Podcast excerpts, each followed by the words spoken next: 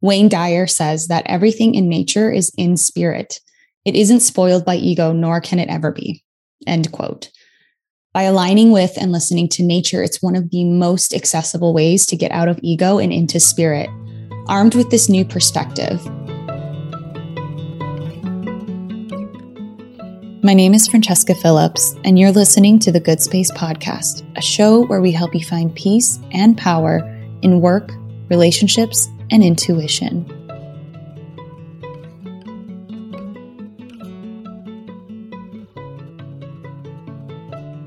Welcome to the first episode of a two part series based on Wayne Dyer's four messages of alignment from his book, Inspiration Your Ultimate Calling. I picked up this book recently and felt exactly that. Very inspired. There's so many notes and action items that I took from it, but I thought it would be super useful to share the four ways that spirit beckons us to align with it again. Yes, believe it or not, as you sit or stand or walk right now listening to this episode, spirit has specific ways that it speaks to you. And whether you know what those specifically are or you don't, you want a refresher, this is going to be a great little series for you. So today I'm covering two of the four, and then next episode, the remaining two. As simple as some of this will sound, this knowledge packs a lot of spiritual punch in the day to day life. When we take time to learn the way spirit speaks to us, it's much easier to notice, align, and feel peace. I hope this illuminates how you're already receiving guidance and communication in your life. Not every method of alignment applies to everyone, but the ones that do can be reaffirming and validating. So let's see which ones you align with. So the first alignment is alignment of feelings. Spirit speaks to us through feelings. If something feels good, then it's from spirit. If it doesn't, that's ego. When I pray to know my mission in a moment, the spirit whispers writing in my heart, and I feel this clear, warm, expansive feeling writing makes me feel good. And that's how I know I'm aligned with spirit. There are also other times where I feel irritated and quick tempered, things like getting into the minutia of setting up a new platform or being woken up by a loud neighbor. Those moments definitely do not make me feel good. That means I'm an ego though, and not spirit. The key becomes redirecting attention to the intention of feeling good. I'm going to say that again. The key becomes redirecting attention to the intention of feeling good. Because when we do, we're in spirit. And I'm not saying that we can't feel emotions like irritation or anger, or that you're a failure for doing so. Lower energy emotions are part of the human experience and purpose of our soul's evolution. We must feel all emotions to experience life, right? It's how we respond and process them that makes a huge difference.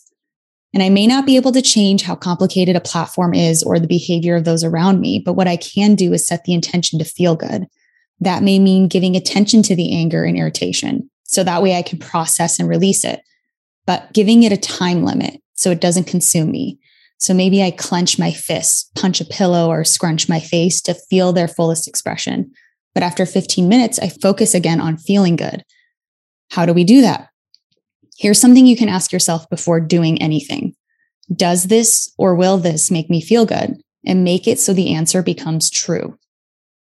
That may mean needing to step away and take a walk, a swim, or journal. The other day, I felt pretty down and could feel my emotions like bubbling beneath the surface as I worked from home. And then the minute I asked myself, how can I feel good? I felt inspired to take a walk in the neighborhood to reset with nature thank goodness I listened to it, right? Because typically before I would hear these little like promptings, but then I wouldn't actually listen to them. I would just keep working and like stew in the emotion. But but because I knew, okay, feeling good matters and feeling good puts me in spirit, I was more likely to listen to that inspiration, take a walk.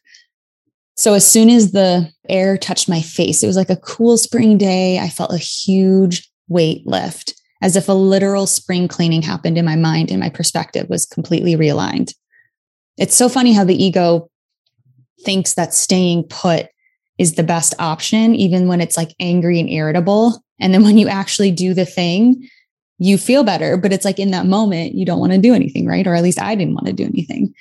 So, asking ourselves this question regularly throughout the day will be the key to staying in alignment and manifesting what you desire. So, again, that question is Does this or will this make me feel good? Soon the question becomes so automatic, you'll find yourself naturally gravitating and acting on what makes you feel good. If you feel spirit speaks to you through feelings, then try this question and answer method with your inner voice. Okay. The second alignment is alignments with nature. This is the one I resonate with the most.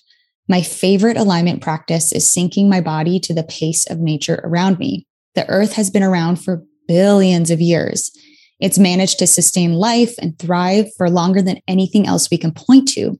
Yet it moves slower and with more peace than the mini worlds that we humans created. So there's something to embrace and acknowledge in that. Wayne Dyer says that everything in nature is in spirit. It isn't spoiled by ego, nor can it ever be. End quote. By aligning with and listening to nature, it's one of the most accessible ways to get out of ego and into spirit. Armed with this new perspective, I remember walking to Central Park in New York City and watching the trees. I wanted to test this out, right? Syncing my body to the flow of nature. So I noticed how slowly the leaves swayed and the musical sound they emitted. Then I observed the birds sitting on branches singing their melodies, not in any hurry, not having a care in the world. And, and more recently, I've learned that when birds are singing, that means they're safe. They feel safe. There's no predator nearby. And so that was like an even deeper layer being added on to my walk, right? It calms the vagus nerve when we feel safe. So that's another cool thing about nature. So in that moment, I tried to consciously sync up my body to the rhythms of that natural world. So my steps slowed down a little, which felt weird at first being a New Yorker.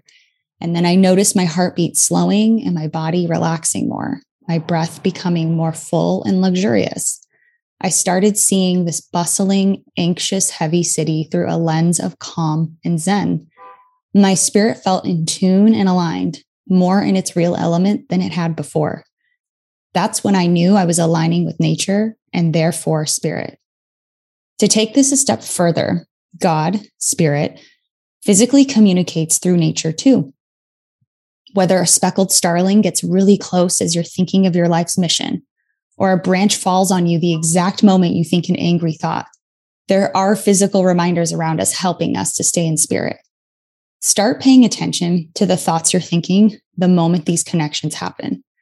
Wayne Dyer says, pay attention to episodes in nature that arouse spirit and kindle an inner spark of awe and admiration for you.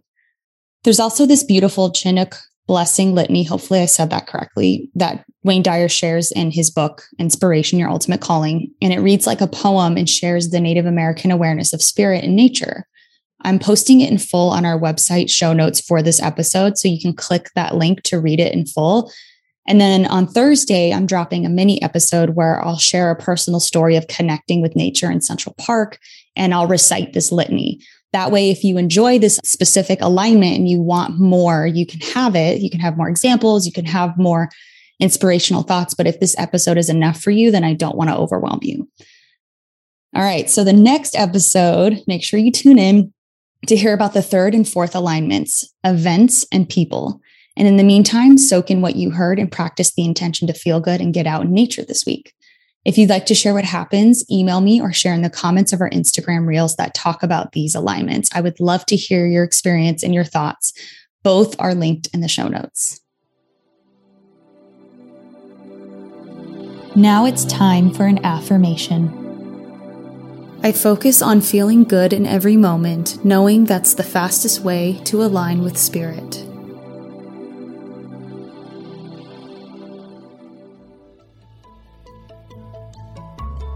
If you found today's tips inspiring or thought provoking, share it right now on social media and make sure to tag me at Francesca A. Phillips or at Find Your Good Space and also weigh in in the comment section at findyourgoodspace.com. You can find links in the show notes.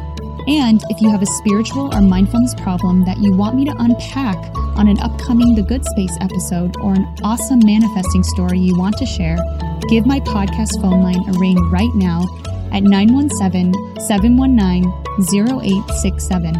Also, don't forget to download my free morning routine guide. It's what helped me reduce my anxiety, increase productivity, and so much more. The link to everything I mentioned is in the show notes. See you soon.